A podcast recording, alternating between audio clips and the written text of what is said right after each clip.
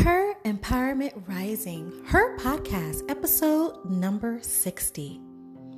When life tells you to pause, do it. Hi, I am Angel Broom, your host and life enthusiast, assisting you on your rise. When life says pause, do it. Phenomenal woman. This is not going to be the usual routine of episodes. My family and I have suffered a loss, someone very dear. My aunt, my aunt Clezel.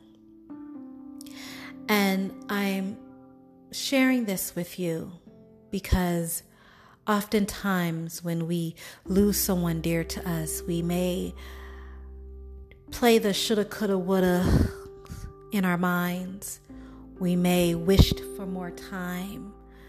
There's a lot of up and down and different emotions that are going on.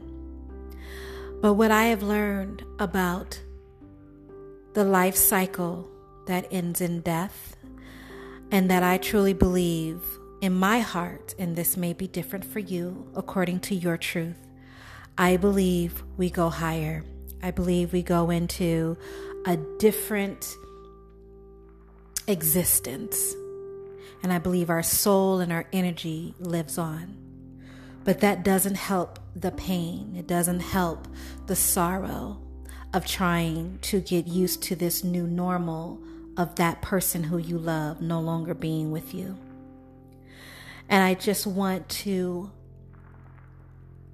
remind you when this happens when a sudden change happens, even if you saw it coming, it's still a change. That is life telling you to pause.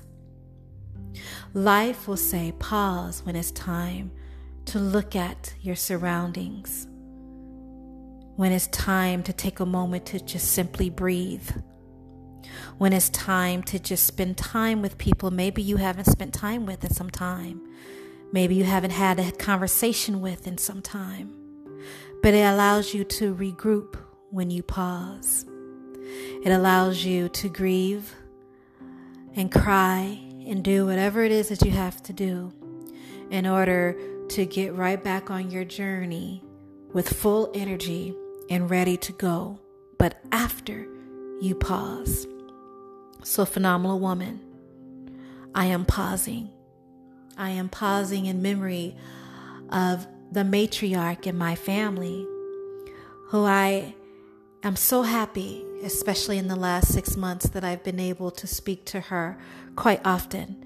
And even had the opportunity to say to her, I am so happy we get to talk. I'm so happy I can speak to you again when she was touch and go.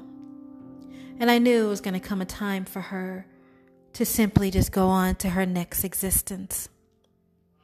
But I am happy to say that I got to know my aunt in a way that I didn't get to know as a child or many years ago.